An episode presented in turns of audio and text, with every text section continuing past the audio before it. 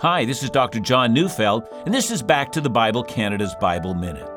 Zechariah 8, verse 13 says, And as you have been a byword of cursing among the nations, O house of Judah and house of Israel, so will I save you, and you will be a blessing. Fear not, but let your hands be strong. You know, God is speaking. He is saying that when the house of Israel and the house of Judah were sent into captivity, they became a curse and a reproach among the nations. All nations condemned them and mocked them and cursed them. But now, says God, He will rescue and redeem them, making them a source of blessing. The admiration they will receive will be greater than the curses that they endured.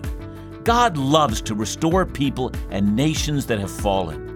When they repent and ask for forgiveness, He loves to show grace. Listen to Back to the Bible Canada every weekday on this station.